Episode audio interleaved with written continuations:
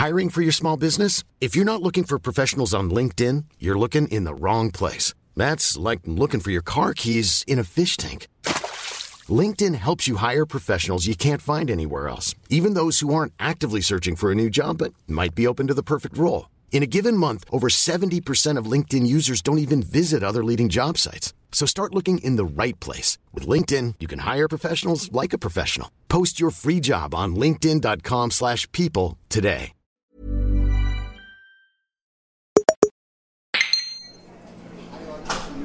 Madre mía, Alex, que hoy viene Lorenzo Beteta, el doblador de Joel de The Last of Us. ¿Qué te parece? Joder, pues un montón de ganas, ¿no?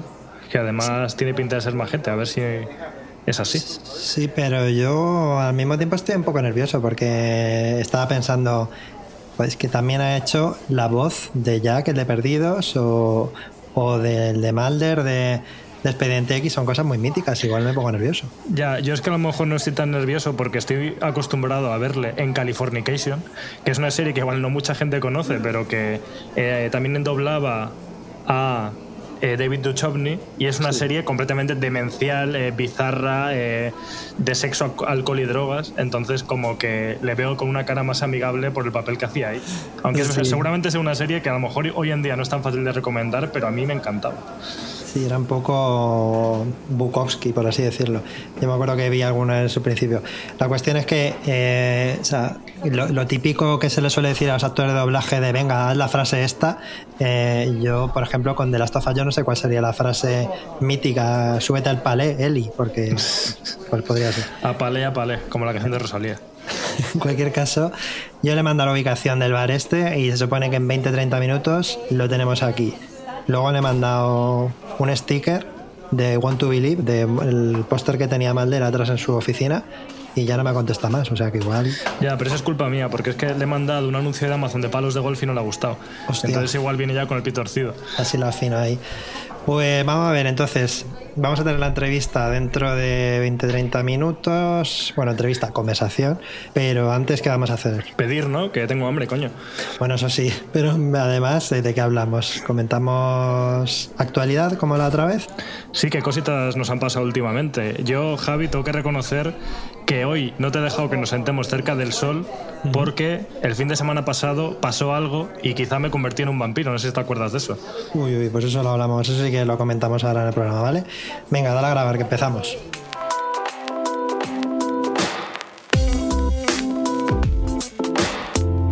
Continental breakfast. Yes, from 6 a.m. to 10 a.m. Muy buenas y bienvenidos a un nuevo Desayuno Continental, el programa en el que hablamos de objetos culturales desde la plataforma Splendid. Yo soy Javi Román y conmigo está Alejandro Cáceres. ¿Qué tal, Alex? ¿Cómo estás? Pues muy bien, pero hoy he decidido no pedirme la tostada de tomate con ajo porque quizá me afecta un poco. No sé si sabes por qué. Sí, me- creo que sé por dónde vas, creo que sé por dónde vas. Supongo que te refieres a lo que hicimos el otro día por mi cumpleaños, ¿no? Sí, que bueno, me he vampirizado un poquito.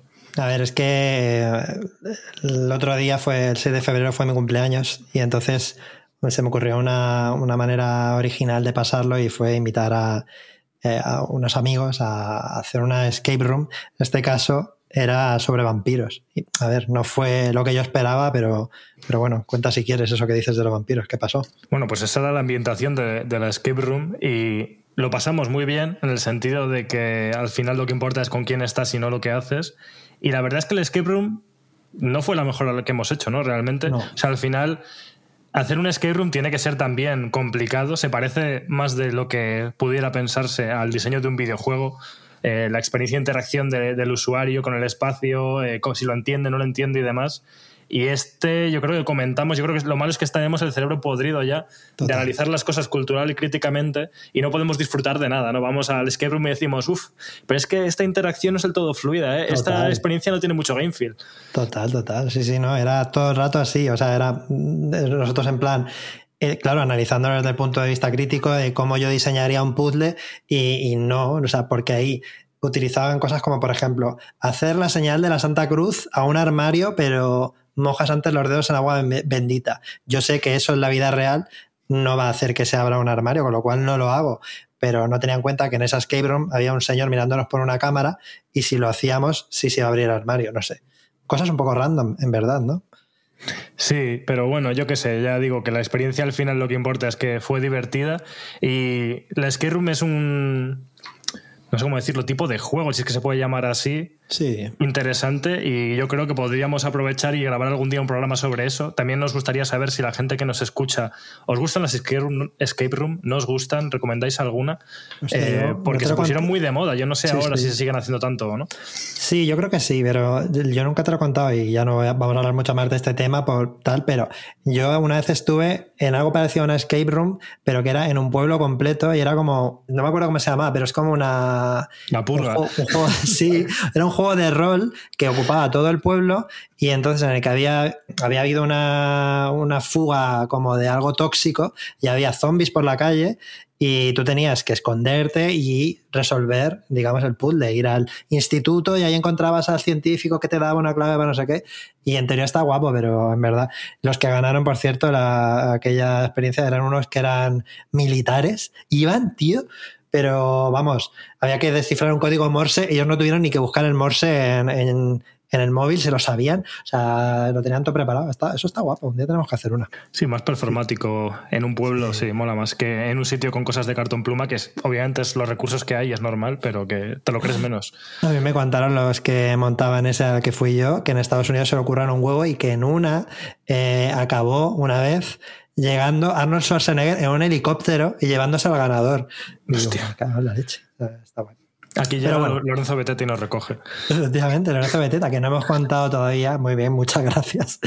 Eh, a nuestros, a los desayuners. Es la primera vez que digo la palabra desayuner en esta nueva temporada de Splendid.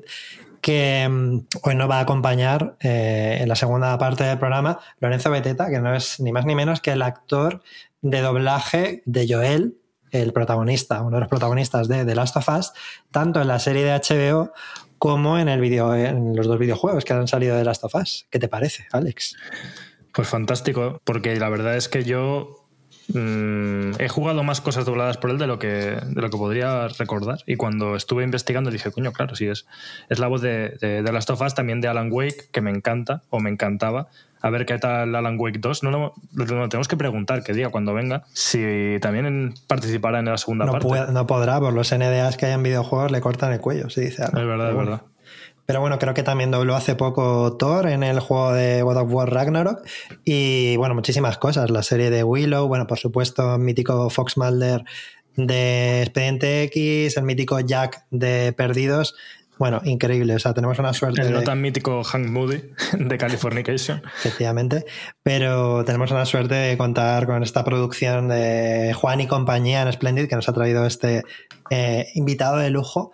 Y nada, en un ratito lo tenemos aquí y charlaremos con él. Quería contar también que esta semana hemos eh, publicado nuestro primer TikTok. Somos ya ese tipo de gente, Alex. Sí, y sobre todo me cago en ti, porque anda que no habremos discutido a veces sobre es que TikTok, es que la gente ahora con TikTok, tú eres un poco señor con eso y has sido el primero que ha querido sumarse a esta experiencia, que oye, todos podemos aprender, ¿eh? pero a tope con eso, pero No, pero mi, mi anda odio que nos has Billy's tú sobre TikTok. Mi odio hacia TikTok no viene desde el señorismo, que yo puedo ser todo el señor que quieras, pero en este caso no es por eso. O sea, yo estoy a tope con TikTok y lo apoyo a tope, pero lejos de mí. O sea, si yo no toco TikTok es porque sé que me voy a volver adicto. Como, al- como si probara, yo qué sé, la cocaína, el crack, las drogas más que más te enganchen del mundo, eso me pasaría a mí. Entonces, prefiero alejarme de él, de la red social, porque sé que entonces me va a absorber y no voy a poder hacer nada más. Pero yo a tope con ello. Y eh, quería decir, a raíz de esto, bueno, os podéis meter en TikTok, buscarnos y ver los TikToks que estamos ahí subiendo. Club y entonces- Desayuno Continental era? Sí, míralo a ver, mientras que comento lo que Sí, sí, no, estoy casi seguro. Vale, Club Desayuno Continental. Eh, y entonces quería comentar que a raíz de esto estuvimos eh, hablando también con la persona que lleva redes sociales en Splendid, que es un auténtico crack. Es muy. No me gusta nada ese término, pero es que es mu- muy, bueno en su trabajo. Y, mm, por ejemplo, lleva las redes de Dux, el, el- el equipo de, de eSports y también de eSports. Eh, Juan, corrígeme si, si me equivoco. Pero bueno, Dux Gaming es un equipo que, que, bueno, que tiene muchísimos seguidores en, en TikTok y tiene como 50 millones de likes o no sé qué, una barbaridad. Y entonces nos va diciendo trucs trucs, ¿eh? Me decía trucs. El truc. Pues el truc. es un término que acabo de acuñar porque soy una persona joven y dinámica. No, trucos y tips, quería decir, para hacer buenos TikToks. Entonces eh, nos decía, pues frases con las que puedes empezar para enganchar un poco a la gente, ¿no? Y, de hecho, pues lo, la hemos metido ahí haciéndolo todo un poco rollo meta, eh, riéndonos también de, utilizar ese tipo de baits. Pero quería, quería comentarte, Alex, y te voy a mandar por Telegram una cosa ahora mismo para que, para que reacciones en directo. Eh, reenviar. Alex, y te lo envío. Es porque, o sea, el tema de clickbait, tío. O sea, se, se, está yendo de las manos. Mira, te acabo de mandar a, ahora mismo a Telegram una imagen. O sea, el otro día me salió esta imagen de anuncio de clickbait y es como, ¿qué, qué está pasando? Se nos está yendo de las manos. ¿Lo, estás viendo? Es? Sí, sí, pero es que todavía lo estoy procesando. O sea, no entiendo muy bien qué está pasando aquí en este imagen. Pues mira, tú entras en una web, ¿no? Y, o sea, para informarme de, yo qué sé, series, películas, para estar informado, para hacer un podcast de cultura como es este, ¿no?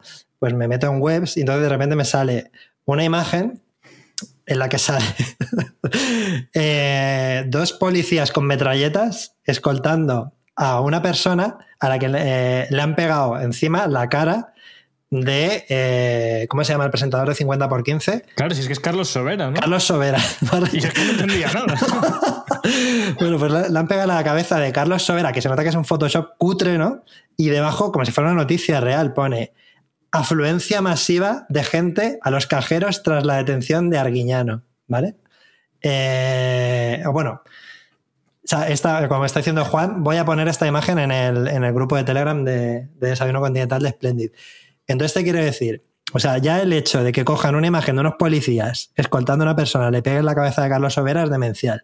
Pero que encima ponga afluencia masiva de gente a los cajeros tras la detención de Arguiñano y no estén deteniendo a Arguiñano, sino a Sobera. Mm, pero a ver, Javier, te lo puedo explicar, ¿vale? En este país, cuando pasa algo muy grave, sí lo primero que se dice es hay que salvar la hostelería. Entonces, como hay que salvar la hostelería antes que nada, en el momento en el que Arguillano caiga, nos vamos todos con él. Claro. Por eso la gente va a los cajeros porque dice, cuidado, esto ya la hostelería ya va mal, ya me llevo las cosas porque aquí no. Claro, pero ¿qué tipo de juegos mentales o sea, utilizan ya en el clickbait que hablan de Arguiñano y ponen a Sobera? O sea, te quiero decir, o sea, es como, o sea, es como nos, nos, quieren destruir el cerebro. Entonces, todo, todo, este, todo, este, tipo, supongo que los habrás visto alguna vez, de noticias clickbait que aparecen en las partes de abajo de, la, de la, ciertas webs, es también sí. para, para hacerles un desayuno aparte. Te lo digo en No, total. Eh, yo creo la noticia me la habría creído más si hubiera sido eh, detienen a Carlos Sobera eh, por traficar con drogas después de hacer anuncios sobre casas de apuestas o algo así. Sí, como que eso, entra más en el lore de Carlos Sobera, ¿no? Como que encaja. Pero... Sí, no decimos que se dedica a traficar, pero sí que esto ya de las casas de apuestas, pues el siguiente paso podría ser ese perfectamente. Pero vamos, que en general el clickbait ya se nos está yendo de las manos. Además, me flipa que todo es como que alude a la parte más oscura de, del ser humano. O sea, en plan, te están engañando, entra aquí y sabrás la verdad, ¿no? Eh, o la inversión que no quieren que conozcas, o lo que los médicos no quieren que sepas. Sí, bueno, o quieres coger como un toro, eh, haz clic aquí. O, sea. o muchas de esas de la inversión, la inversión de Pablo Motos que los bancos no quieren que conozcas. Y luego esa misma noticia, pero yo que sé, con Rafa Nadal, la inversión de Rafa Nadal que, lo, que los inversores no quieren. O sea, es demencial el tema de clickbait. Es demencial bueno. y a la vez, si lo ponen así, es porque funcionará. O sea, quiero decir, llevan sí. muchos años haciendo eso. Yo creo que desde que se inventó el Internet surgió los anuncios turbios de clickbait extraño para engañar a la gente. Y el público que haga clic, porque Javi, hay gente que hace clic en eso. Ya, ya. A nosotros sí. lo vemos y obviamente es, es, evidente lo que es, porque nada más verlo lo reconoces. Pero sí, sí. está ahí y no han puesto otro modelo de monetización porque ese modelo funciona y porque hay gente que hace clic y va a esas páginas de forma voluntaria. O sea, es que es increíble. Está claro. Sí, conozco a gente que trabaja para medios, por ejemplo, del corazón y se ven obligados a meter este tipo de, de cosas debajo del contenido que realizan. Pero bueno, en fin, esto venía por lo de enganchar a la gente con el TikTok. Así que si queréis ver este tipo de argucias, eh, podéis meteros a, a, nuestro TikTok, que iremos ahí haciendo. En cada TikTok podemos utilizar un tipo de estrategia. Estaba pensando en uno. Empezar TikTok yo en el suelo, como echando sangre por la boca, ¿no? Y tú eh, en contraplano como diciendo, Javi, por favor, levántate ya, ¿qué, qué estás haciendo? Sí, ¿no? tenemos que hacer un baile viral y esas cosas, ¿no? Nos juntamos ahí. Sí, sí, sí. Y bueno, ese es el contenido que podréis encontrar en nuestro TikTok. Entonces, em, lo primero, ya que viene Lorenzo Beteta, pues eh, pregunta obligada hasta que se acabe la serie. ¿Has visto el capítulo de, de las tofas de esta semana? El 4 es el que ha tocado. Porque esto se va a publicar, perdona, esto se va a publicar el martes de la semana que viene, que ya habrá salido el 5, pero chicos, o sea, y chicas, por favor, no nos da tiempo a hacerlo tan rápido. Vamos habrá salido el 5 y el 6, ¿no? O sea, quiero decir, porque el 5 se adelanta porque va a salir antes Ah, y el ¿verdad? lunes, el lunes Ah, se estrenará el 6, digo yo. ¿no? Eso no lo sé, sí, es verdad que para el CER se va a adelantar, sí, por el tema de la, la Super Bowl. Super Bowl. Pero bueno, ¿qué te ha parecido el 4 entonces? Así por encima, por encima. Pues a ver, muy por encima. El 3, para quien no lo haya visto todavía, pues no voy a decir nada, pero el 3 me gustó tanto, me pareció tan inteligente y tan interesante la dirección que toma, que evidentemente no puedes esperar que la serie entera haga eso todo el rato, porque la serie tiene una historia que contar y la historia ya sabemos cuál es y hay que seguirla. Entonces, es verdad que me quedé mm, tan satisfecho con el tercero, que el cuarto no es que no me haya gustado, pero el cuarto es como, ah, bueno, que tenemos que volver a contar esta historia de videojuego que ya te sabes. Entonces, en ese sentido, pues como que no me ha gustado tanto, evidentemente, como el 3, pero sin embargo es buen capítulo, o sea, yo lo he disfrutado, me ha entretenido, aporta alguna cosilla nueva y sobre todo tiene un momento que una vez más no destriparemos. Si queréis que destripemos los capítulos de The Last of Us, podéis apoyarnos en Splendid y en el, en el- ahí tenemos en Telegram un canal específico para hablar de la serie con spoilers. Entonces Es ahí, verdad. si queréis, lo discutimos. Es verdad. verdad. Pero, mm, pero eso, sin entrar en spoilers, hay un momento del capítulo muy dramático en el que pasa algo pues que cambia a uno de los personajes ¿no?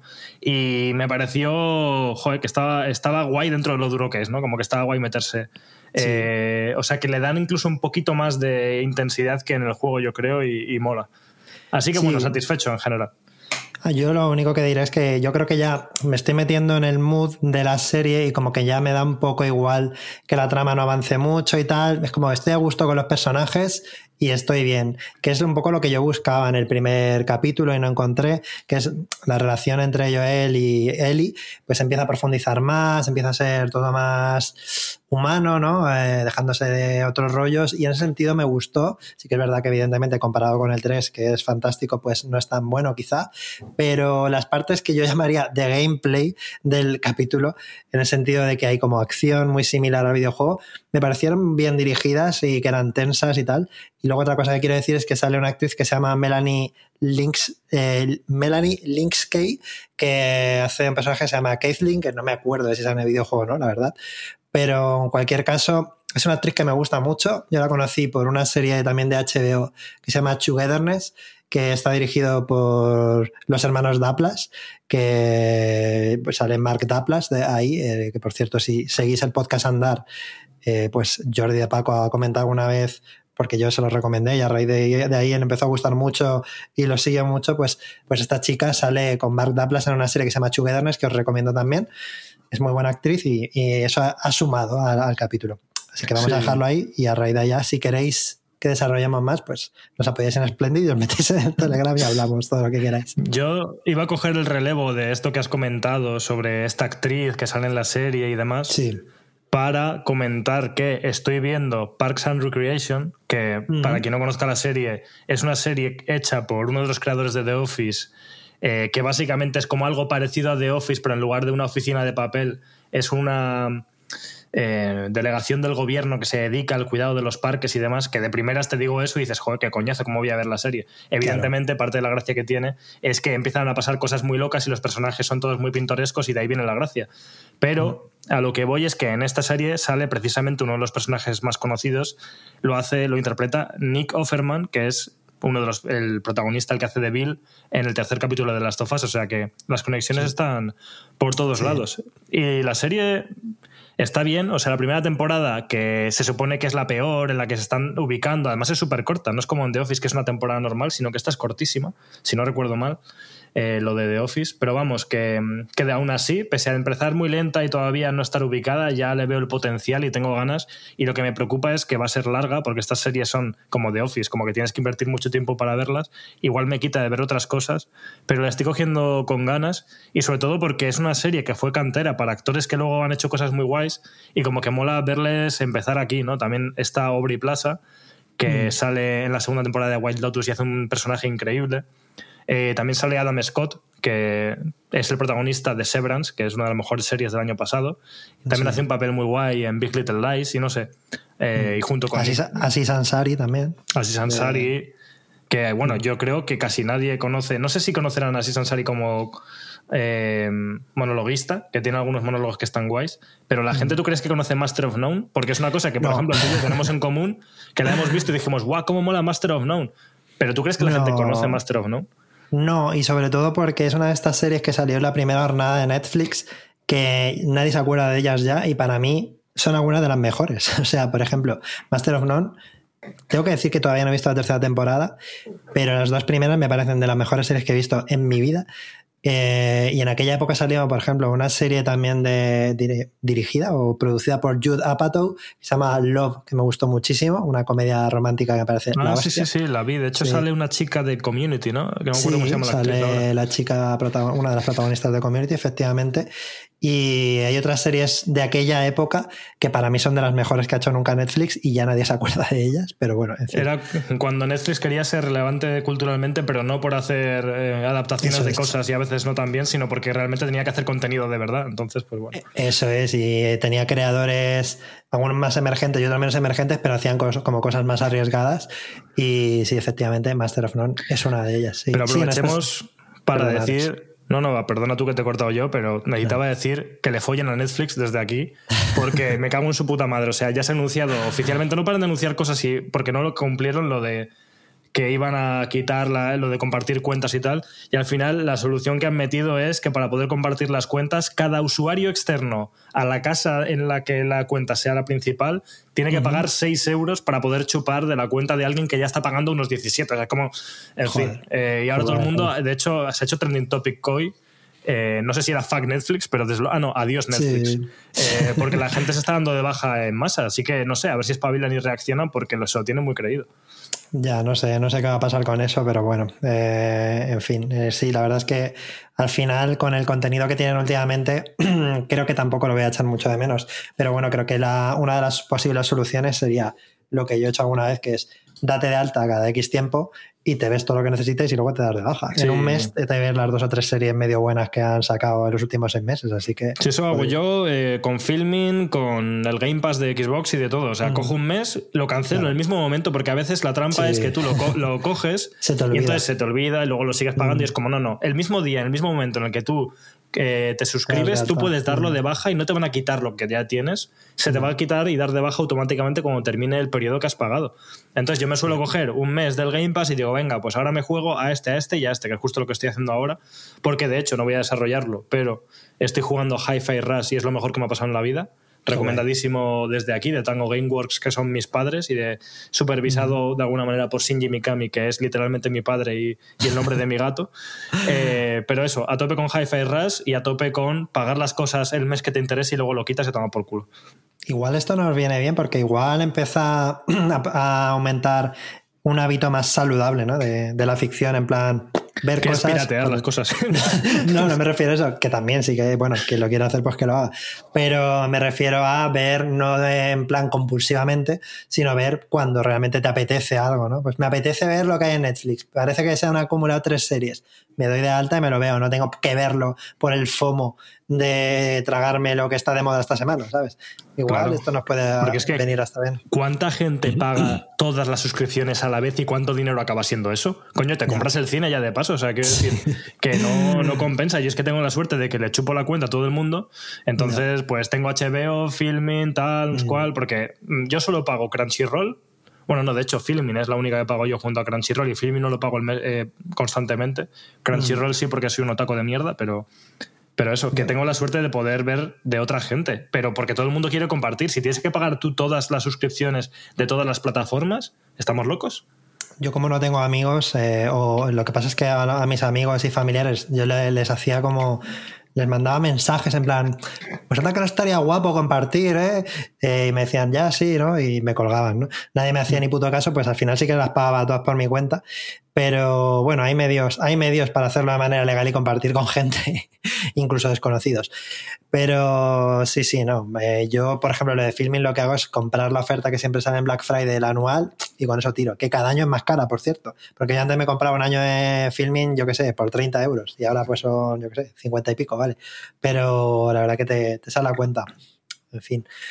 Y respecto, mira, has dicho te compras el cine. El otro día fui al cine, también por mi cumpleaños, celebré como varias veces. Y entonces eh, una de las cosas que hice, me gusta hacer... Gitano, que se celebra todo el fin de semana entero. Sí, no, porque o sea, tengo la tradición de hace muchos años del día, o sea, claro, cuando fuimos al escape room no era el día de mi cumpleaños, lo celebramos, pero fue días antes. Pero el día a día, el día de mi cumpleaños, me gusta ir al cine, es una tradición que tengo.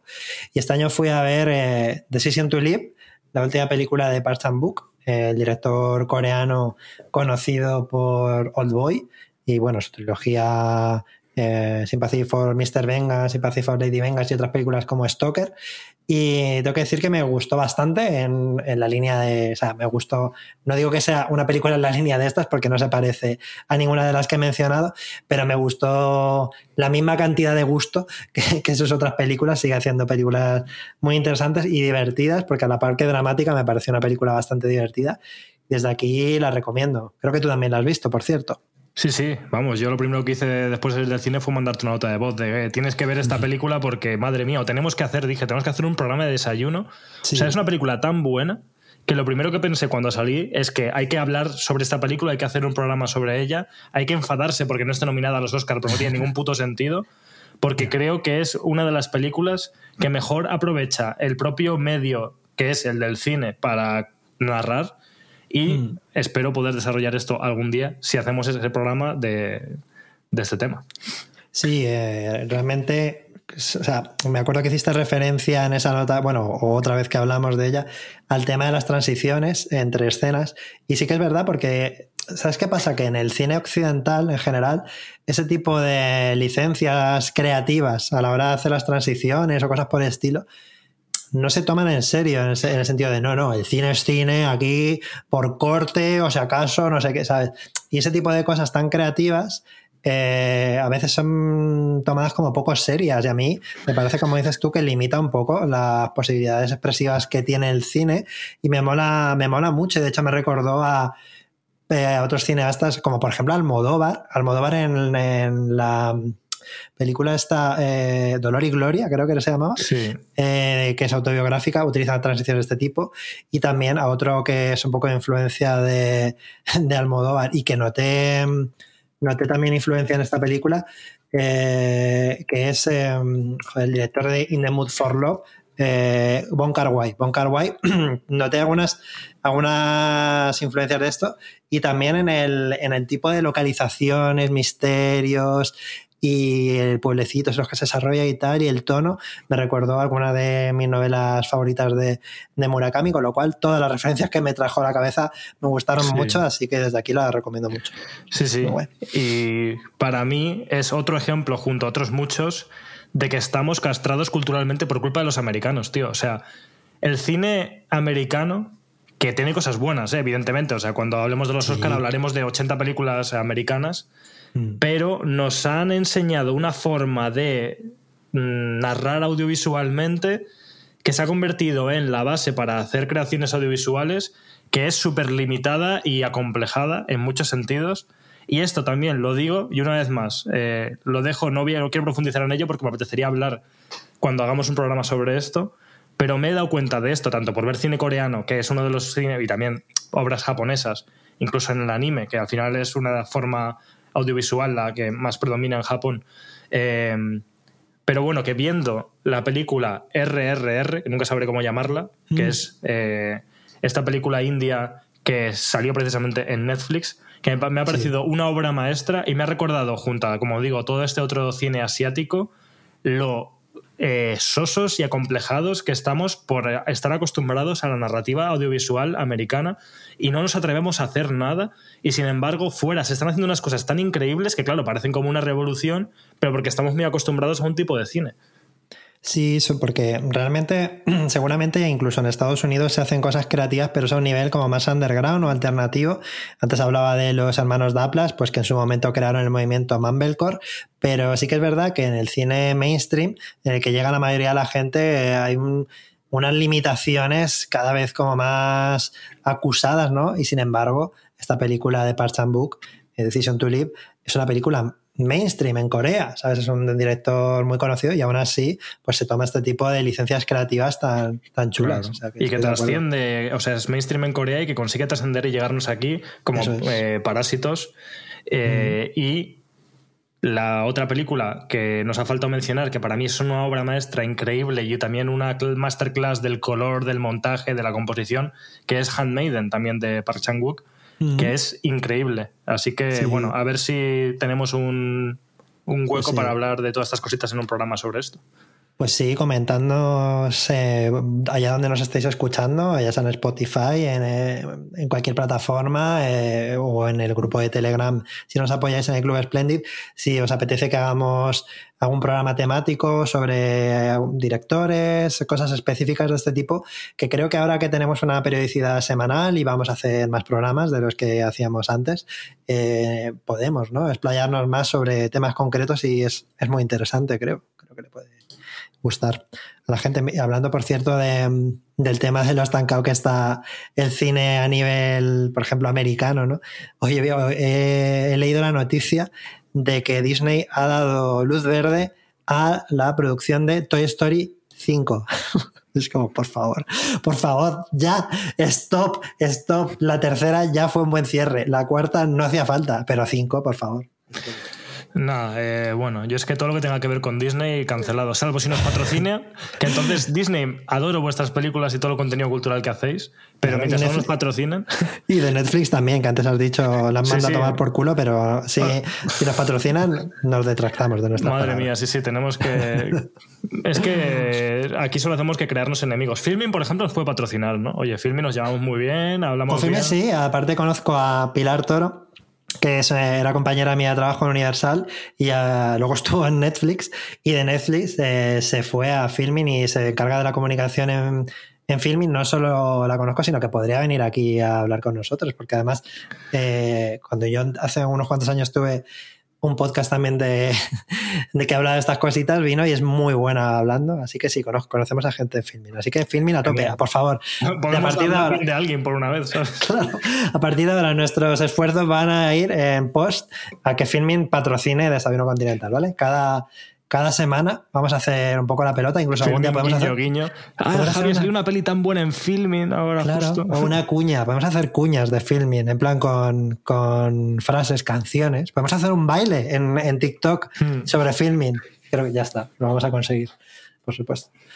Pues nada, em, ya dentro de poco va a llegar Lorenzo Beteta.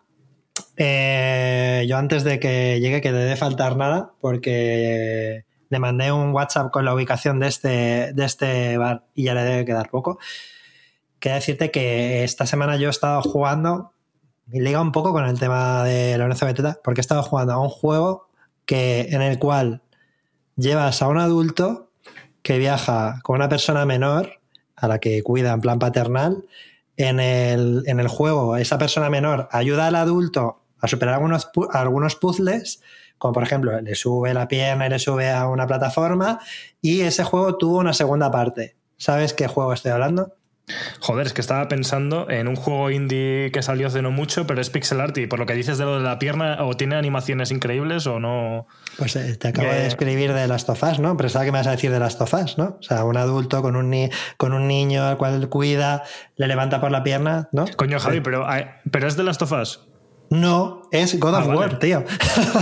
No, no, es que hay tantos juegos que hacen esto hoy en día que yo ya estaba como cortocircuitando y digo, evidentemente no va a ser de las tofas porque te conozco, sé que te lo has pasado ya los dos varias veces, no vas a estar jugando de las tofas. Pero has estado que jugando al, al Ragnarok. Mm. No, no, está jugando al primero porque no me lo ah, llegué a pasar y de como vi la noticia de que lo iban a quitar de la PlayStation Plus Collection pero bueno, que lo vas a poder seguir jugando igualmente. Simplemente te quería contar esta anécdota por el hecho de que cuando intentaba definir God of War, el de 2018, en mi cabeza, lo estaba definiendo y digo, joder, parece que estoy definiendo Last of Us y no estoy hablando aquí ni mal de God of War ni mal de Last of Us y mucho menos cuando ahora va a venir lo de Enzo Beteta, por cierto. Si quieres decir algo de malo de Last of Us, dilo ahora porque luego no podemos decir nada. Porque ya sabes cómo se la gasta Joel. Así que Sí, sí, no, yo ya me tiene cruzado por lo del WhatsApp que le he mandado con los palos de golf, así que no puedo decir nada más. De hecho, no me responde a mí el WhatsApp, ¿eh? vas a tener que abrirle tú porque a mí no me hace ni caso. Mira, precisamente, hablando del rey de Roma, pues mira quién está entrando por la puerta. Voy a recoger a Lorenzo que, que, que vamos a empezar ya con la charla con él. Venga. There's never been a faster or easier way to start your weight loss journey than with PlushCare. PlushCare accepts most insurance plans and gives you online access to board-certified physicians who can prescribe FDA-approved weight loss medications like Wigovi and Zepbound for those who qualify. Take charge of your health and speak with a board-certified physician about a weight loss plan that's right for you. Get started today at plushcare.com slash weight loss. That's plushcare.com slash weight loss. plushcare.com slash weight loss. Pues nada, ya está, ya está aquí Lorenzo, siéntate aquí. Eh, no sé qué desayunas tú habitualmente, Lorenzo. Hola, muchas gracias, sí, aquí me siento. Pues mira, eh, eh, ganas tengo de desayunar porque, claro, no he desayunado nada para venir a tomar algo con vosotros. Un cafetito y una rebanada de, de pan con tomatito y aceite español, que es lo más rico del mundo. Bien, bien, me gusta, me gusta. Ese es mi desayuno favorito. De hecho, aquí tenemos la, la, duda de cómo poner, si en qué orden el aceite, luego el tomate y luego la sal, o en qué orden tú, qué orden le sueles poner. Pues mira, yo suelo poner el aceite, eh, perdón, el, eh, el, tomate primero, luego el aceite para que se sume al tomate y al final la sal, porque si la sal la echas en el pan, luego no te vas a ver nada. eso es verdad, eso es verdad, me parece. Porque tú, Alex, eres de pincho de tortilla. Sí, yo te quería preguntar, Lorenzo, si eres de desayunar de vez en cuando, ¿no? Como día festivo, un pincho de tortilla, pero también te tengo que preguntar si eres de tortillas con cebolla o sin cebolla. Ay, Dios mío, que me voy a echar enemigos encima por, por la, la... Ay, bueno, mira, yo soy de cebolla. ¿Qué le vamos a hacer?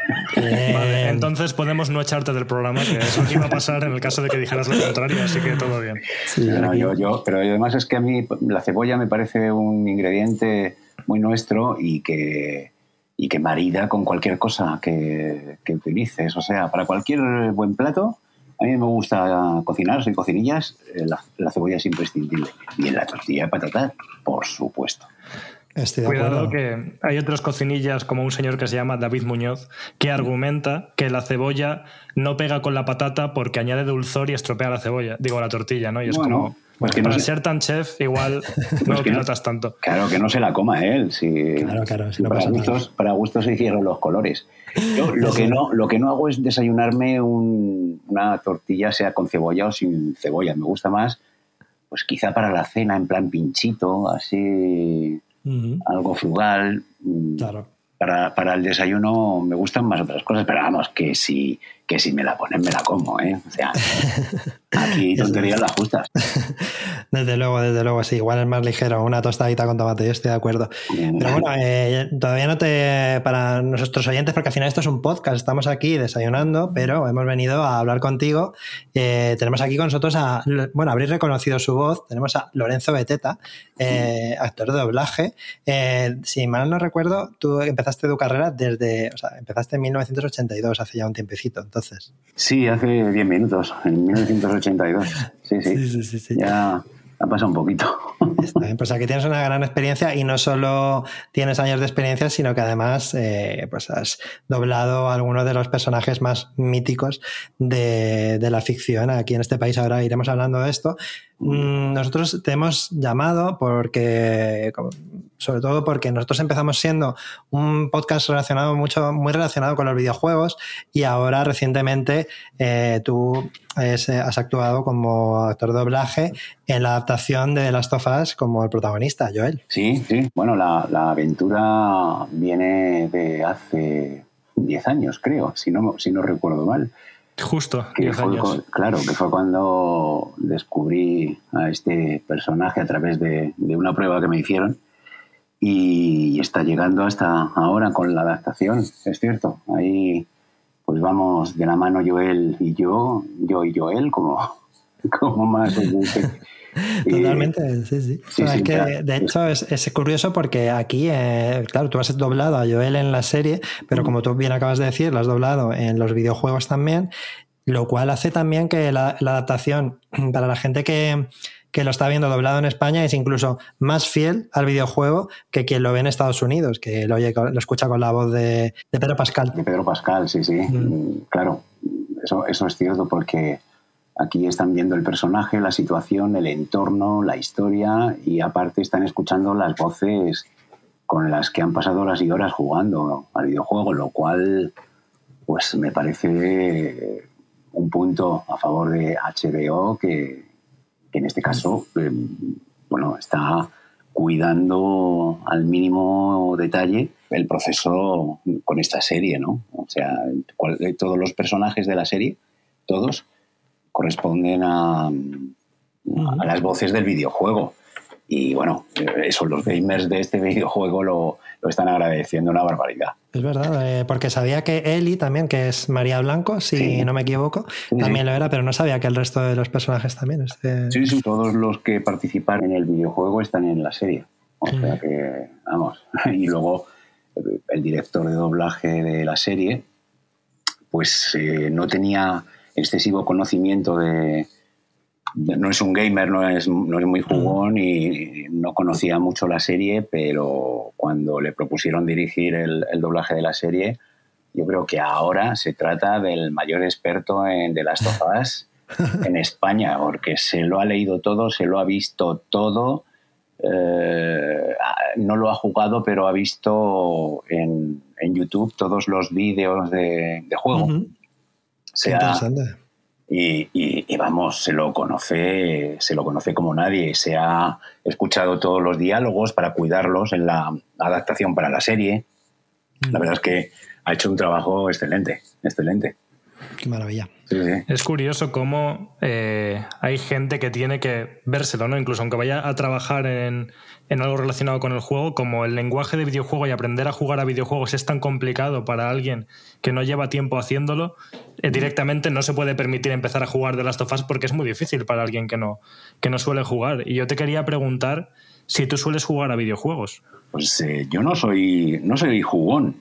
Eh, pero en su momento, pues recuerdo en el año 2013, cuando, cuando salió eh, la primera parte de The Last of Us, pues quisieron hacerme una entrevista desde PlayStation y, bueno, me preguntaron que si, que si podíamos hablar del, del videojuego, que si lo había jugado y tal y cual, y yo muy muy sutilmente les dije, pues mira, es que no, no, tengo PlayStation. y te enviaron una, ¿no? Lo solucionaron rápido. Y a partir de entonces he jugado varios juegos, entre ellos, por supuesto, de Last of. Eh, a mí me costaba, reconozco que, que, me costaba un poco enterarme de que iba. Menos mal que tengo un hijo ya, era adolescente por entonces y ahora ya tiene 18, 19 años. Y, y fue el que me ayudó un poco, porque aunque me pusiera modo, eh, modo tonto el culo, digamos, yo era incapaz de mover el, personaje y ahora qué tengo que hacer y ahora, qué, y ahora por dónde voy, y ahora por dónde no voy. A ver, es, es, es un entorno muy activo por parte de, del que lo maneja y yo soy de la generación del pinball, de, mm. del Pac-Man, ciertas cosas. Está claro que. Pero vamos, que me he adaptado perfectamente. ¿eh? Me lo he jugado al final un par de veces y lo he disfrutado mucho. Mm. De hecho, la verdad es que Naughty Dog está, o sea, hace mucho trabajo para adaptar los controles, ya no solo para gente que eh, a lo mejor no juega mucho porque tiene modos más fáciles, sino incluso para gente con ciertas limitaciones y en ese sentido eh, Naughty Dog lo hace bastante bien. Pero no es el único porque he visto que Bella Ramsey, leí eh, en entrevistas que, por ejemplo, tampoco había jugado al juego. Bella Ramsey es quien hace de Ellie en la adaptación de HBO y, y de hecho los creadores le recomendaron no jugar al juego. No sé por qué, si quizá para que no se deje influir por el personaje del videojuego, porque como ya sabéis los que lo estáis viendo, y sobre todo tú, Lorenzo, pues no hay, o sea, hay, hay unas cuantas diferencias, ¿no? En cuanto en cuanto a la serie. De hecho, mi pregunta, la primera pregunta que, que para mí era imprescindible teniéndote aquí, y creo que para todos los que estén escuchando, es qué diferencia, ¿no? A estas, has notado tú a la hora de interpretar a, Joel en el videojuego y ahora en la serie, ya no solo eh, como el personaje, que para mí creo que son personajes diferentes, un poco bastante diferentes en algunos aspectos, sino tu experiencia a la hora de grabar, porque claro, en otra ocasión que te pude entrevistar me dijiste pues que en videojuegos grabáis por separado, aquí no sé si también tenías a tu partner al lado, un poco eso. Bueno, te, contesto empezando por, el final. Aquí también grabamos por separado. Eh, grabamos cada uno lo nuestro. Eh, lo que pasa es que hay una gran diferencia y es que si, por ejemplo, cuando yo llego a grabar lo de, lo de María Blanco ya está hecho, pues me puedo escuchar mientras estoy grabando lo mío mm, todas las réplicas que ella, que ella me va dando. O sea que, que tengo una gran ayuda. Eso en el videojuego pues no, no ocurría. Tú grabas tus intervenciones y en muy pocos casos escuchaba la réplica de, de Eli o de Tommy o de con quien estuviera, con quien estuviera hablando. Luego, por otro lado, eh, a ver, no, no me pilló de, sorpresa que, hubiera diferencias, porque obviamente tiene que haber diferencias. Para empezar, los actores son distintos. Eh, los, eh, los medios son distintos. Es que una cosa es el videojuego y otra cosa es, es una serie de televisión. El apoyo que tiene una serie de televisión eh, es mucho mayor. Tienes imágenes eh, en el 100%. Mm, en el mm. videojuego yo cuando lo estoy trabajando no tienes esas imágenes. Y luego hay algo importantísimo. Em, el videojuego em, prioriza, lógicamente, la primera persona, es decir, el punto de vista del jugador. Eh, sin embargo, la serie em, la estás viendo desde fuera, desde una tercera persona, desde alguien que está observando lo que está ocurriendo. Digamos que el espectador es ese alguien que desde fuera lo está observando. Eh, yo no estoy de acuerdo contigo en que el, personaje del videojuego y el de la serie sea distinto. El personaje es igual.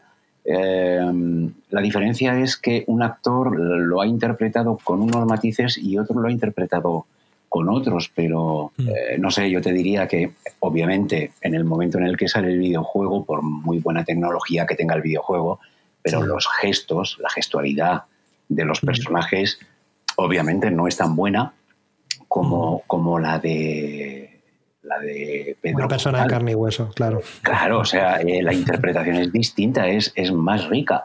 Sí. Eh, pero yo no noto diferencia en cuanto a, a, la concepción del personaje, la amargura de Joel, eh, los pensamientos limitativos que tiene Joel, eh, cómo poco a poco se va abriendo a Eli, etcétera, etcétera. Yo todo eso lo, vi, en, lo, lo, noté en el videojuego y lo estoy notando ahora. Yo creo que se ha respetado muchísimo, muchísimo eh, el título del videojuego para adaptarlo, pero lógicamente es, es una serie de televisión, es, eh, el ritmo narrativo tiene que ser distinto por obligación respetando todo lo posible el videojuego, pero, pero se ha hecho en, televisión.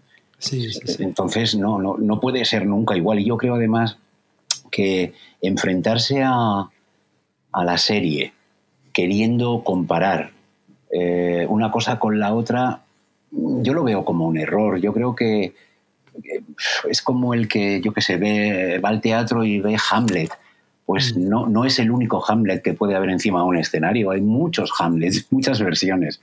Y, no por ver el primero eh, es, el, propio, el original, el único, el exclusivo. No. Eh, no sé, mm, yo creo que, es válido cada uno de, ellos y que para mí es un error comparar. Eh, que sí, que hay que comparar diciendo, hombre, que te respete la historia, que te respete los personajes, y creo que además en la serie respeta muchas cosas. Hay planos idénticos, hay, hay momentos idénticos. Pero creo que, si lo que quieres es algo que sea exactamente igual, pues enciende la Play. sí, aquí estamos totalmente de acuerdo todos, desde luego. Alex, no sé si vas a hablar.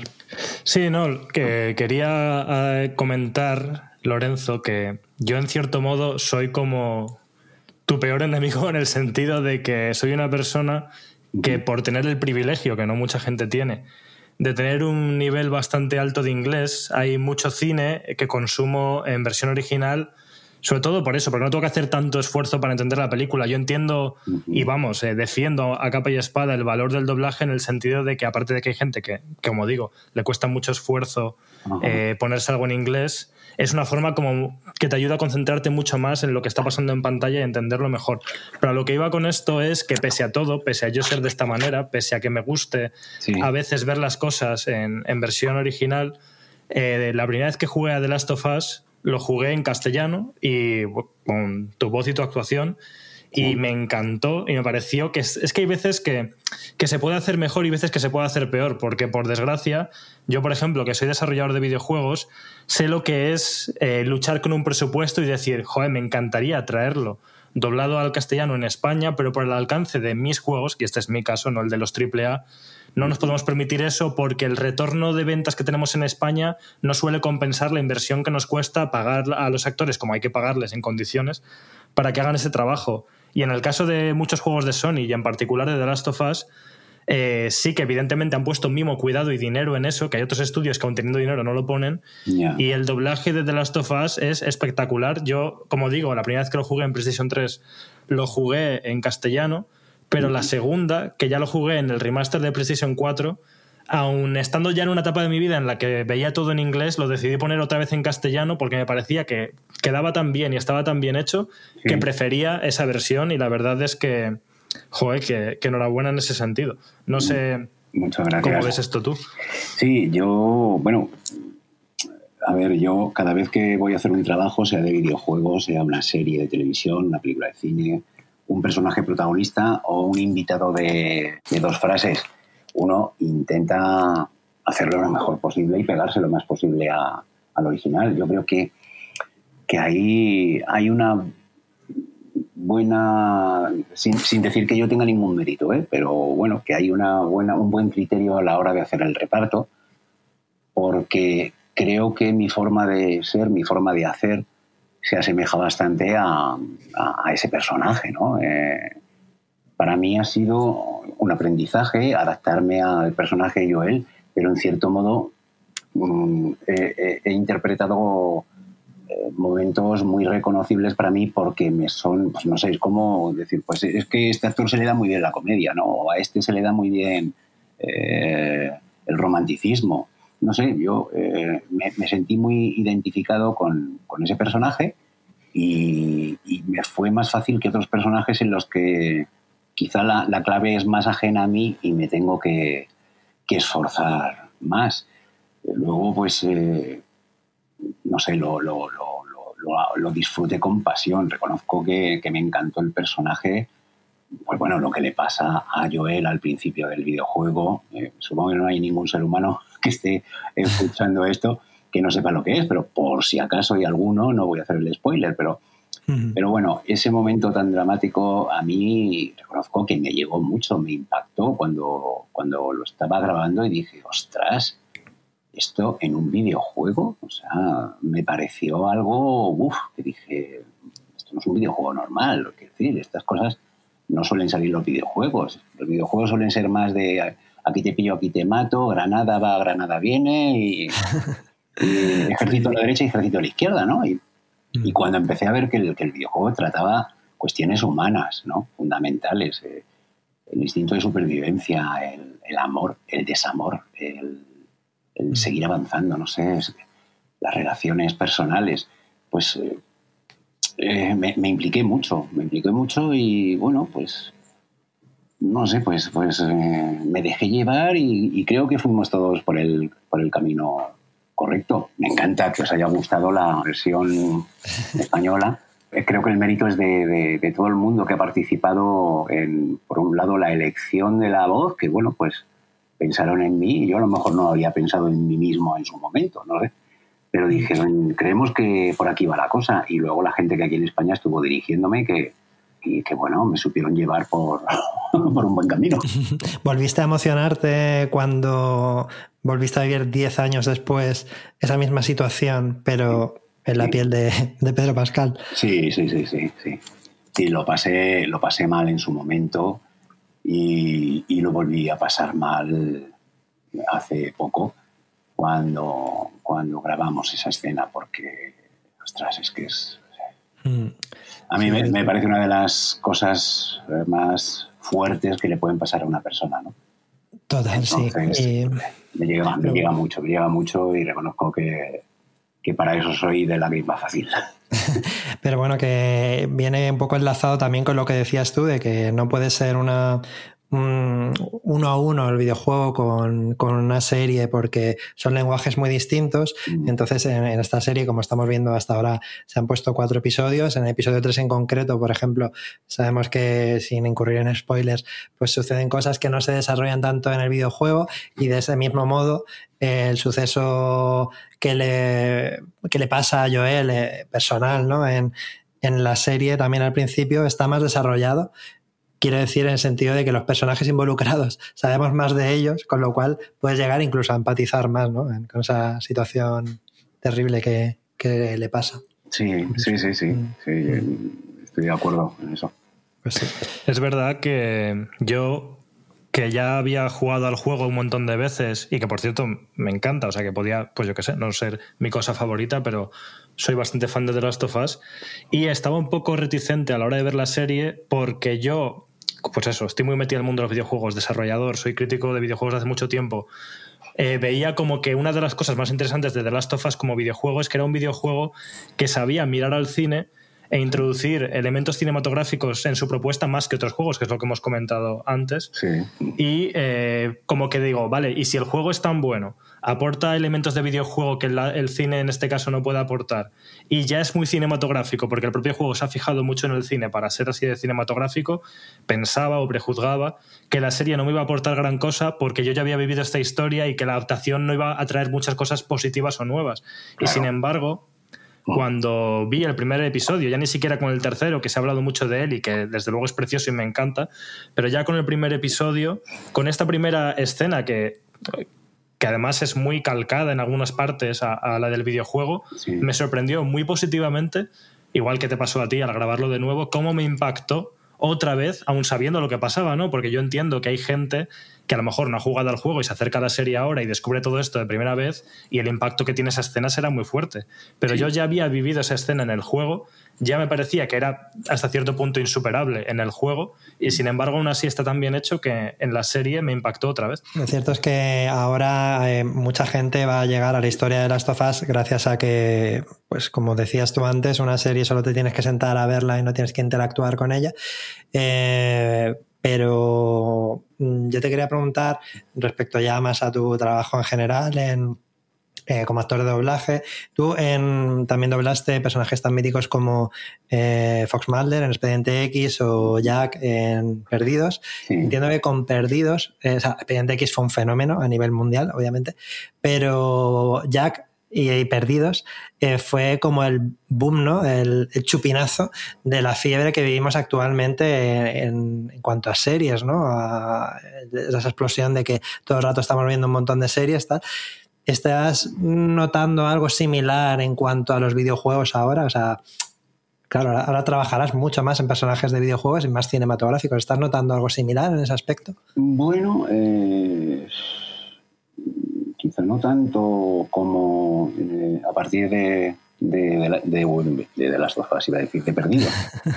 Em, sí, que, sí que estoy notando que está siendo más paulatino em, y que y que, claro, hay un, hay un desarrollo muy importante en, la tecnología que está posibilitando que el videojuego eh, se acerque más, no te digo que quiera imitar porque son medios mm. distintos, al, mundo cinematográfico, pero sí que se acerque más a una realidad eh, más cercana al, jugador, que el mm. jugador esté lo más metido posible. Y ahí pues tenemos la inteligencia artificial, la mm. realidad virtual, etcétera, etcétera, que nos va a hacer que dentro de 10 minutos estemos estemos jugando a, esto notando cómo nos clavan el puñal por la espalda. Ese tipo de cosas. Pero, a ver, yo sí que, sí que noto que, que hay algo que, que, el videojuego tiene todavía un camino por delante mm. y que la televisión no lo tiene y es que la televisión eh, en el momento en el que hubo el, boom de, las series la, edad de oro de las series que se le llama ¿no? que, se está viviendo todavía mm. eh, es que es que cualquiera se puede sentar delante de, la tele a ver cualquier serie que sea para su gusto o de su edad y tal. Yo creo que el mundo del videojuego a mí me pilla al límite.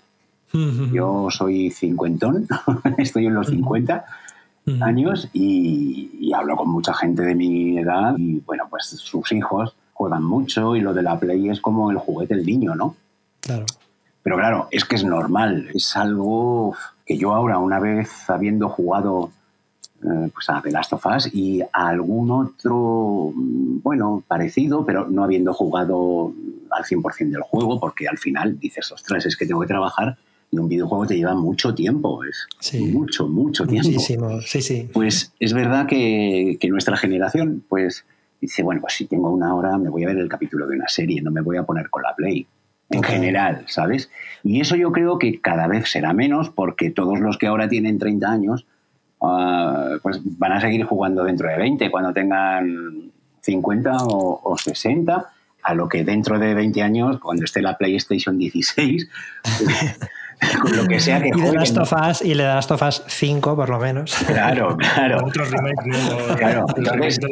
digamos que, que es menos universal el impacto que tiene el videojuego, por mucho que el impacto sea muy fuerte y por mucho que a nivel económico el videojuego eh, facture mucho más que, la televisión, ¿no? Que la... Entonces, creo que es una cuestión de generaciones, que ahora mismo hay una generación que es la mía, que está un poquito más fuera de eso, porque, bueno, pues nos ha pillado un poquito ahí al límite de, Tampoco creo, o sea, te estoy completamente de acuerdo, pero yo añadiría incluso que tiene también que ver ya no solo con generación, sino con que eh, depende en qué momento de tu vida acabas con la mente muy cansada después de trabajar y un videojuego requiere demasiado de ti, ¿no? O sea, ese esfuerzo mental extra que requiere, a lo mejor no lo, no lo puedes hacer a las nueve de la noche cuando ya llevas todo el día trabajando, ¿no? Claro, claro, eso, eso también.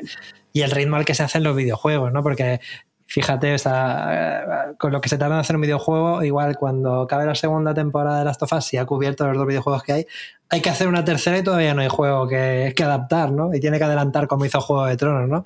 En la serie a la obra original. Sí, sí, sí. Sí, sí. Pero fíjate, sobre eso es verdad que los videojuegos suelen ser así. Sin embargo, luego hay muchos que o no piden tanto de ti porque es la forma de jugarlos es como mucho más automática y puedes jugar para refrescar el cerebro incluso, mm. aunque no parezca. Y evidentemente para eso tienes que partir de saber interactuar un poco con un juego porque hay gente que tiene que aprender y entonces le cuesta mucho más esfuerzo. Pero es curioso, no sé si, si tú te acuerdas, bueno, evidentemente te acordarás, pero que había algún juego que tenía la pretensión de intentar parecerse en formato a las series de televisión, como por ejemplo un juego que en su día me encantó y que por supuesto jugué en castellano, que es Alan Wake, que también trabajaste en él. Y era un juego que, si recuerdas, no sé si a lo mejor a la hora de trabajar en él esto lo percibiste ni, o ni siquiera lo sabías, eh, pero tenía como capítulos y tenía como eh, anteriormente en Alan Wake te contaban un poco sobre la historia, jugabas el capítulo, terminaba con créditos y todo y luego jugabas otro capítulo otro momento. Sí, bueno, en el momento en el que hice el videojuego no, ese fue el primer videojuego que jugué. De hecho, sí, sí, y además, y además fue con la misma estrategia del, de Last of Us. Oye, Lorenzo, que nos puedes hablar de Alan Wake. Ya ves que no te puedo hablar más que del trabajo que he hecho en la sala porque es que no tengo la. Eh, y, lo jugué. no, no tenía ni idea. Es que además yo he ido sabiendo lo que es un videojuego según he ido trabajando en ellos. Eh, mm. yo he empezado a tener una, una Play o una mm, Xbox pues en base a esto, a mi, a mi trabajo. Porque lo que comentábamos hace un momento, o sea, eh, con tres hijos eh, tienes tiempo para jugar a videojuegos, o sea, es imposible. Y aunque no tengas tres hijos, ¿eh? es que los videojuegos es verdad que requieren muchísimo. Claro, claro, pero, pero ya si los tienes, no te cuento, o mm, sea, sí, sí, sí. no tienes tiempo. Y me gusta, ¿eh? yo, yo lo, cuando he jugado, y he jugado poco, Eh, pero, pero lo he disfrutado mucho. Ahora es cierto que luego yo personalmente me he sentido mal diciendo, ostras, es que tenía que hacer 40 cosas y no he hecho ninguna porque estaba aquí jugando. bueno, eso decía el actor, el actor que hace, se llama Nick Offerman, que hace de Bill en The Last of Us, mm. comentó en una entrevista esta misma semana que en los, a principios de los 2000 estuvo jugando una semana un juego que se llama Banjo Kazooie y cuando se dio cuenta de todo el tiempo que había perdido nunca más volvió a jugar. o, sea que, o sea que os pasa a varios actores y a los que no sois actores también nos pasa. Pero bueno, ya vamos a ir acabando porque ya te hemos quitado mucho tiempo, eh, ya que estamos hablando de tiempo. Y yo, me he comido, yo me he comido la rebanada de pan ya, ¿eh? sí, sí, el cafecito me, queda, me queda un pozo. Estaba bueno, estaba bueno. Oh, riquísimo, riquísimo. Eh, me tenéis que invitar otra vez, solo por el tomate. Bueno, bueno, por vosotros también, venga. Pues mira, te vamos, a, te vamos a invitar la próxima vez que vayas a hacer alguna serie y así ya de paso te pregunto en qué proyectos han, para despedirnos ya, eh, en qué proyectos andan metido. La última vez que te vi, que fue cuando estuviste en la presentación de The Last of Us, el remake del remake, que el último que salió para Play 5, comentaste que, iba, que estabas haciendo la serie de Willow. Y no dijiste lo de la serie de Last of Us porque todavía no podrías decirlo, claro, que estamos hablando. Pero ahora si nos quieres comentar alguna cosa en la que andes metido, si se puede decir. Pues eh, bueno, Mm, no sabes si tienes idea de algo, a lo mejor si lo dices la lías. Igual la puedo liar, sí. la puedo liar. Bueno, he terminado, pero ya, ya, creo que está en el mercado. No, está, está en el mercado. Pues lo último que está en el mercado. Interpretación como Thor en, eh, Podemos mirar tu ficha de eldoblaje.com.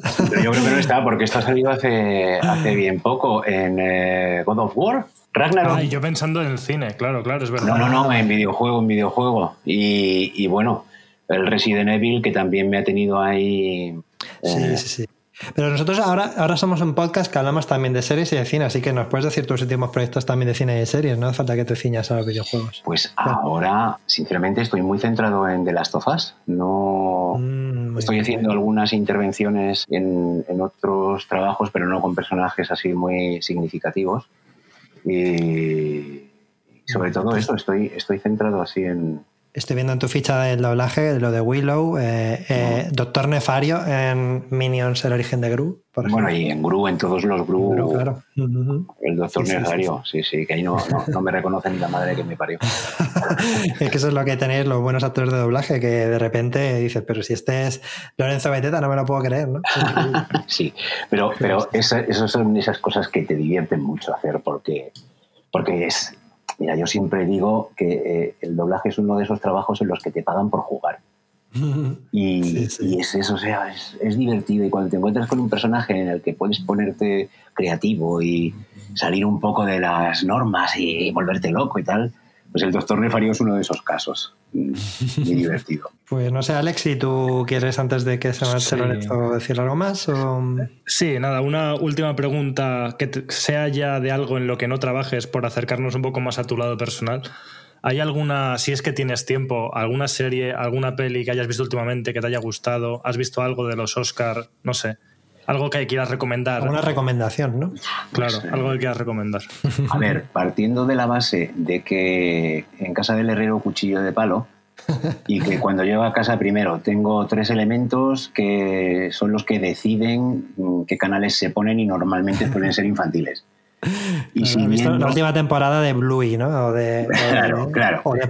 Y siguiendo con la premisa de que después de muchas horas de trabajo delante de una pantalla, cuando llego a casa eh, le hago el símbolo de los cuernos al televisor, claro. Eh, no veo demasiado, pero sí me gustaría decir que a mí una de las de los trabajos que, que más me han gustado en, muchos años, ¿eh? en muchos años, aunque tampoco soy experto porque no me veo toda la serie del mundo, pero The Crown, la serie de Crown, The Crown. a mí me pareció un seriote buenísimo, con una interpretación magistral, lo cual no es raro viniendo de Inglaterra.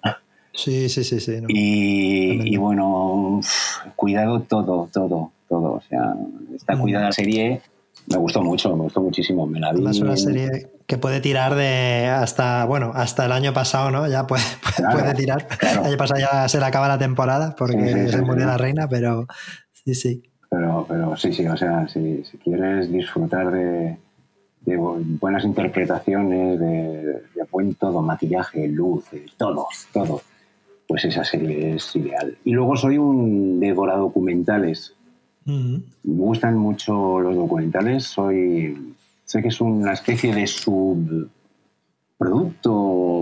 Bueno, no te creas, últimamente con las plataformas parece que, digamos que se están haciendo documentales como de muy variados, algunos ahí como interesantes, ¿sí? ¿Hay alguno que hayas visto recientemente que te haya llamado la atención? O... Bueno, yo soy bastante fan de la no- de- del mundo del misterio, Mm. del mundo de... Entonces, pues todos los documentales que hay sobre, eh, yo qué sé, extraterrestres, sobre... Sí, sí, sí, sí. Bueno, hace, poco, hace poco un mini documental de cuatro episodios español sobre las bombas atómicas de Palomares.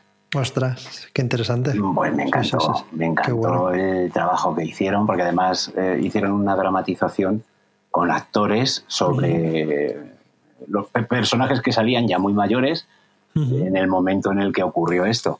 Y me divertí mucho. Este tipo de cosas son un poco frikis ya, pero hombre, No, pero está, a mí también me parece muy interesante. Sí, sí. De hecho, este creo que lo conozco, se llama Palomares. De Sí. hecho, era una mi- miniserie, sí, sí. Palomares, son cuatro episodios y Sí. de hecho es lo último que he visto así sentándome en plan serio, que además es cuando puedo hacerlo, cuando todos están acostados y, y yo tengo una televisión para mí. Sí, sí.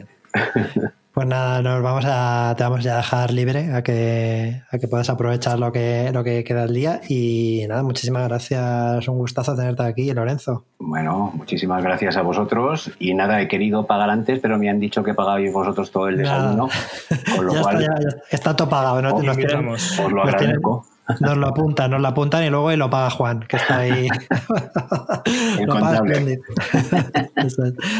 Pues nada, muchísimas gracias, Lorenzo. Muchas gracias por, por tu trabajazo, de verdad, espectacular. Seguiremos viendo la serie y a ver si nos visitas también con, cuando venga la segunda temporada. ¿Vale? Ah, eh, eso está hecho, chicos.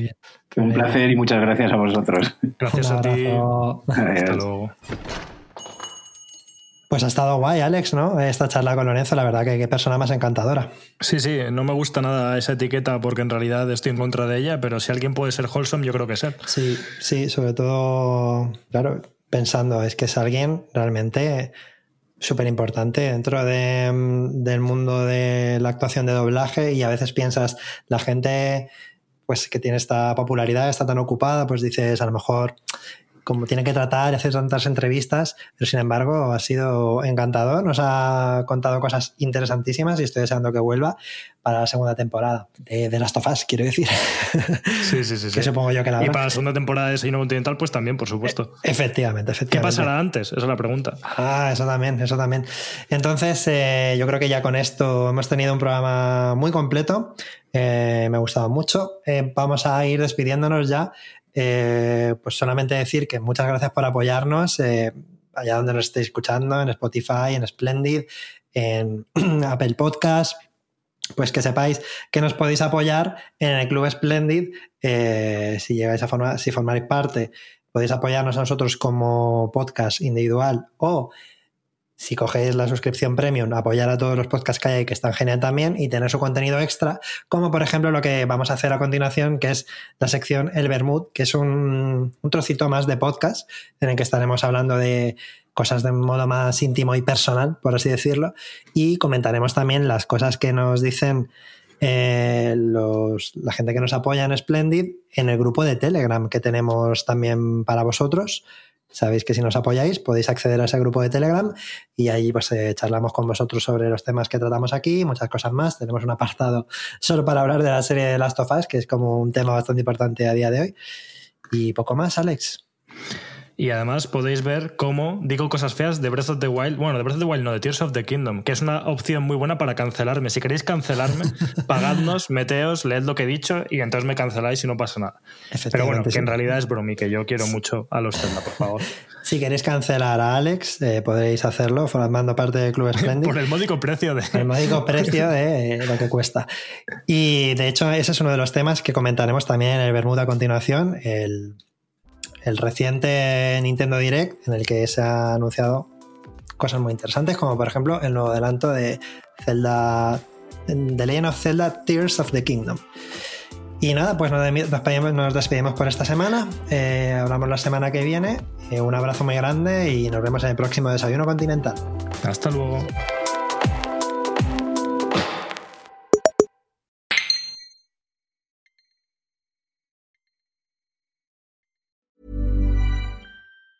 Even on a budget, quality is non-negotiable. That's why Quince is the place to score high-end essentials at 50 to 80% less than similar brands. Get your hands on buttery soft cashmere sweaters from just 60 bucks, Italian leather jackets, and so much more. And the best part about Quince, they exclusively partner with factories committed to safe, ethical, and responsible manufacturing. Elevate your style without the elevated price tag with Quince. Go to quince.com slash upgrade for free shipping and 365-day returns. Hi, I'm Daniel, founder of Pretty Litter. Did you know cats tend to hide symptoms of sickness and pain? I learned this the hard way after losing my cat, Gingy. So I created Pretty Litter, a health monitoring litter that helps detect early signs of illness by changing colors, saving you money and potentially your cat's life. Pretty Litter is veterinarian developed, and it's the easiest way to keep tabs on your fur baby's health right at home. Go to prettylitter.com and use code ACAST for 20% off your first order and a free cat toy. Terms and conditions apply. See site for details.